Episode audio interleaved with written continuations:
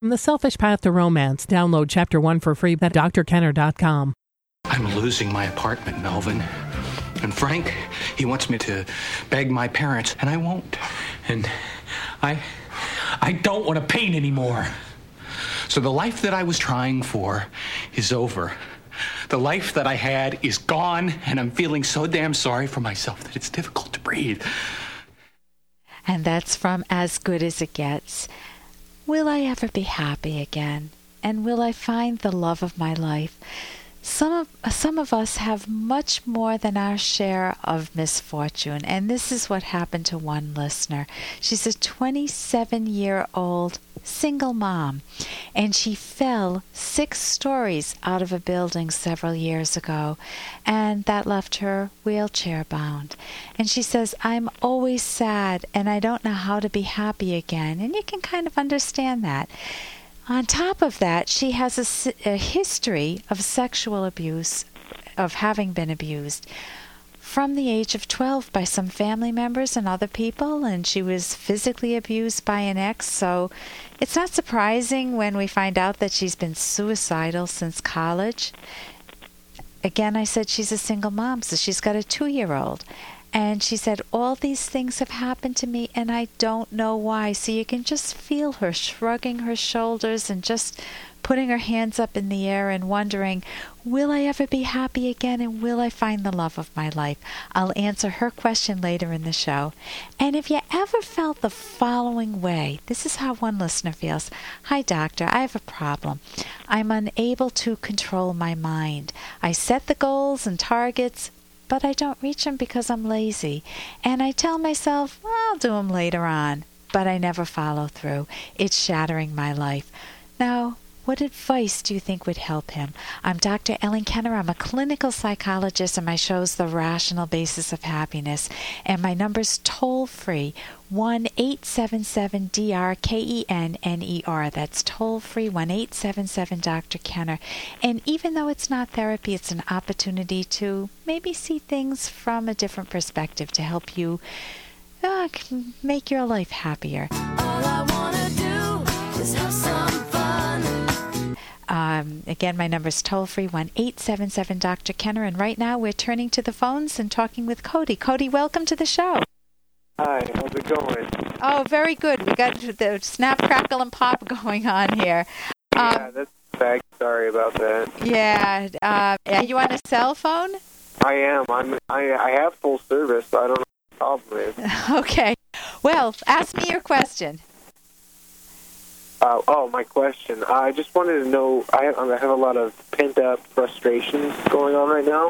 I was wondering if you'd give me a couple steps, physical and or mental, to get just release these frustrations. Okay, if you could get, especially since we've got the snap, crackle, and pop, if you yeah. could get right to the core, what if you had to pick out the top three frustrations you're facing? What would they be? Struggling in a relationship right now with my girlfriend. We had an argument today. I had my grandfather pass away long ago, about a week, and I'm just I don't know what I want to do with my life. I'm out of high school, about to go into college. I just don't know what I'm doing, you know.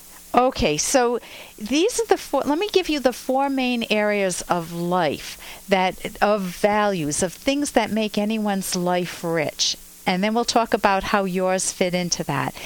The, the things that make your life rich are number one your own personal identity. What do you what do you love? What do you want to do with your future? And that means career. And if you're you're how old now? I'm 19 you're 19 years old i don't think i found my career until my mid 20s or so. So, on one hand, you don't want to be passive about it, but you don't want to be beating yourself up saying, you know, so and so has their career plans. My friends, my friends all have their career plans. At the age of 19, you're shopping for a career. You don't necessarily have one for, until you're out of college. Sometimes I didn't.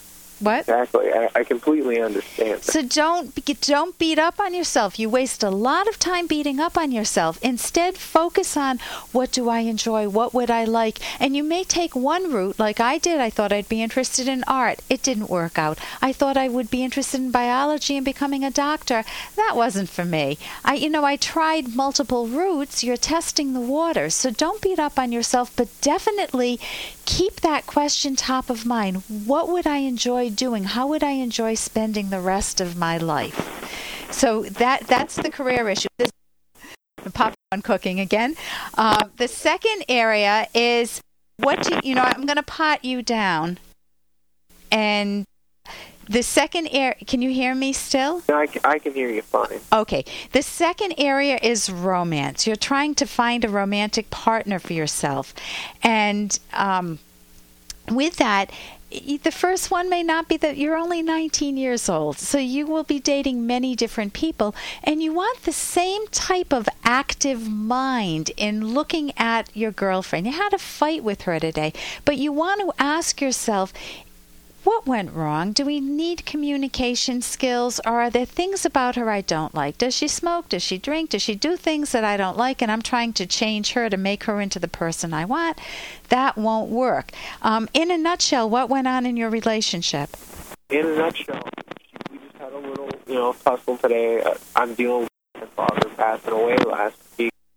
We were supposed to have, you know, a weekend of us. I was going to take her out and all this, and she just kind of friends, right? Yeah. And, which I thought was completely fine. Let her go do her thing, you know. But now she's staying there, and she's not going to come back. And I had this whole night planned. She's staying where? With with some friends. She's okay. At a friend's house, and I had a whole night planned for us. I was going to cook dinner. I was going to do all this, and I, I I let her know how I feel. We, communication is not our issue, and I don't want to change her. She's perfect in every aspect for me and where I'm at in my okay. life right now. But it's just it's just the fact I don't know how to convey to her how I'm feeling with Okay, don't induce guilt in her. If you say you let me down, I can't believe it, you're this, I thought you loved me more. If you loved me, you would have done this. It's going to push her away. But if you say to her, you know, I was so looking forward to getting together and I feel so down in the dumps because my granddad passed away and you know, I you want to provide a solution. I'm hoping that we can do this next week. And she may then say, "Oh, I'm sorry. I didn't know it was so important to you," as opposed to becoming defensive. So you share your feelings rather than than try to induce guilt in the other person. You don't try to do that because they can they smell it a mile away and they don't like you for it, even if they want to have empathy for you. So the other two areas of life, uh, you've got the romance, you've got career, you've got romance. You want friendships. If you lost a loved one, your grandfather, you were close with him. Yeah, very close. He he raised me. Oh, okay. So it's like losing your dad. You need to go through the grief process. Don't try to bury it. If you can get some help, some good therapy, that would be great. The fourth area are hobbies or interests. So you want to have some leisure activities, just in contrast to schoolwork. Listen, I wish we had more time. Um, call back sometime and let me know how things are going. Oh, I'm, I'm gonna I'm gonna call back and talk to you again. Okay, thanks so much. You have a wonderful night. Thank you. I'm Dr. Ellen Kenner on the Rational Basis of Happiness. Here's an excerpt from The Selfish Path to Romance by Dr. Ellen Kenner. One romance killer is when one or both partners are too often in a bad mood. Sometimes the causes are obvious, often they're hidden. Hidden issues, psychological orders aside, typically center around one of two things, or both my partner doesn't understand me, or my partner doesn't value me. Establishing a positive relationship environment presupposes communicating, identifying, and resolving these issues. If you can succeed in this, create and maintain a positive climate daily, not just in terms of important issues, but also in many small ways. A song from the 1950s says, Little things mean a lot. Small gestures like a hug and wishing your partner a good day at work, and later asking how the day went may seem simple, but they make both of you feel valued by the other. You can download Chapter 1 for free at drkenner.com and you can buy the book at amazon.com.